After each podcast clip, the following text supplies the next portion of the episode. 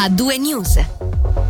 In conclusione di questa puntata di A2 News diamo uno sguardo alle notizie dal Ticino. Sì, apriamo subito con una notizia pubblicata poco fa. A due settimane dall'arresto di Don Samuele Tamagni cominciano a emergere le prime cifre e altri importanti dettagli. Le vittime principali delle sue malversazioni sono infatti i genitori. Nel giro di tre anni, dai conti di, dei due anziani, il prete ha prelevato qualcosa come oltre 600.000 franchi questo è almeno quanto manca all'appello, fermo restando che occorrerà distinguere tra il maltolto effettivo e gli importi usati in maniera lecita per far fronte, cioè, alle spese della coppia.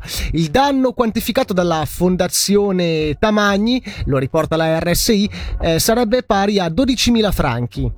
Apriamo ora la pagina del mondo degli eventi perché il Rabadan rinuncia definitivamente all'edizione 2022. Gli organizzatori hanno fatto sapere che alla luce degli sviluppi della pandemia nell'ultima settimana hanno deciso di annullare la 159esima edizione a favore del sistema sanitario e della salute pubblica. Sentiamo Giovanni Capoferri, presidente della società Rabadan, intervistato questa mattina in diretta nel Marghenchiello Show da quando il municipio ci aveva dato il via libera un mese fa, noi ci siamo adoperati per allestire un programma interessante e attrattivo all'Expo Centro. Si voleva creare un piccolo villaggio del carnevale. Purtroppo però in quest'ultima settimana la, situa- la situazione in ambito pandemico è peggiorata. Era difficile eh, capire cosa, cosa poteva succedere il comitato Rabadan, che si è riunito ieri sera, ha deciso a malincuore di rinunciare all'edizione 2022, perché in questo momento penso che la priorità va data al sistema sanitario. Noi comunque dovevamo partire anche con, con, diciamo così, con tutta quella che era la campagna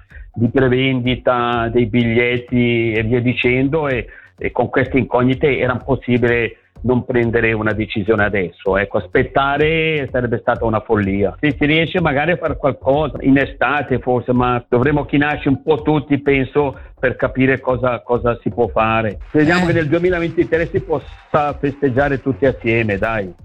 Intanto Nebbiopoli dal canto suo prende ancora tempo il carnevale di Chiasso, ha fatto sapere di attendere nelle prossime ore ulteriori informazioni dal Consiglio di Stato e dal gruppo Grandi Eventi.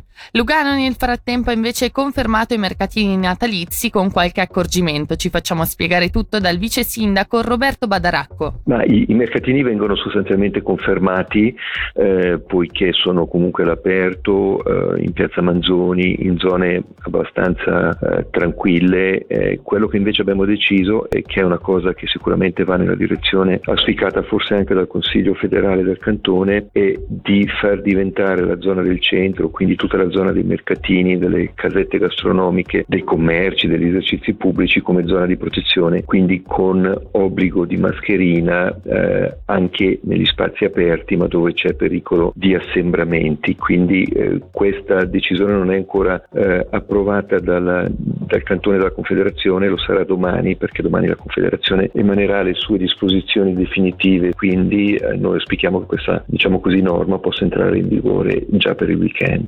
Spostandoci nel Sopraceneri è stato confermato anche il Locarno Nice, la sedicesima edizione ha preso il via oggi alle 16 e la novità è che per entrare nel villaggio serviranno Covid Pass e mascherina, mentre per la pista di pattinaggio il certificato Covid non sarà necessario. Sentiamo la portavoce della manifestazione Fondazione Samantha Burguen. Diciamo che a villaggio costruito l'unica cosa è adeguarsi. E l'adeguamento in cosa consiste? Per accedere al villaggio, quindi vuol dire villaggio gastronomico e glu, bisogna essere muniti di Covid Pass. Se invece hai meno di 16 anni puoi entrare eh, senza Covid Pass. Il pattinaggio è ritenuto come un impianto sportivo, non è richiesto il Covid Pass. In entrambe però le situazioni noi chiediamo la mascherina insieme con la disinfezione delle mani. Per quanto riguarda i primi concerti, si trovano sul sito sito e abbiamo eh, già un bel programma. La prima band è la Dime Blend e poi sabato facciamo anche un po' di carnevale con la Carnage Band, è una Guggen, e poi alla grande con i The Midnight Lovers. E invece la domenica è dedicata alle famiglie, ci immergiamo un po'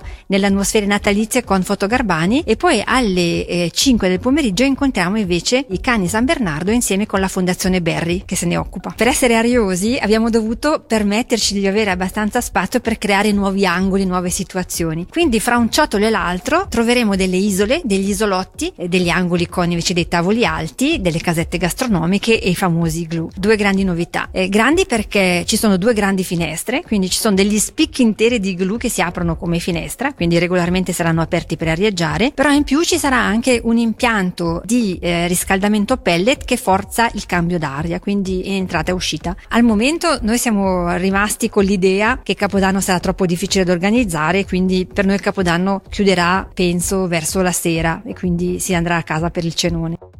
Voltiamo pagina, una coppia di lupi in riproduzione è stata accertata fra la Valle Onsernone, la, va- la Valle di Vergelletto e la zona confinante italiana. Nel comprensorio lupi singoli sono da tempo segnalati, ma in questo caso la presenza riguarda cinque esemplari, due adulti e presumibilmente tre giovani nati in primavera. Non è accertato se alcune delle predazioni dell'estate 2021, di cui una anche in Ticino a settembre, siano riconducibili a questa nuova muta. Passiamo alla cronaca giudiziaria. Quattro mesi di detenzione posti al beneficio della sospensione condizionale per un periodo di prova di due anni. Un cittadino iracheno è stato condannato alle correzionali di Mendrisio per aver fatto entrare illegalmente degli stranieri senza documenti in Svizzera, trasportandoli oltre confine dall'Italia per poi farsi arrestare poco oltre la frontiera a Genestrerio.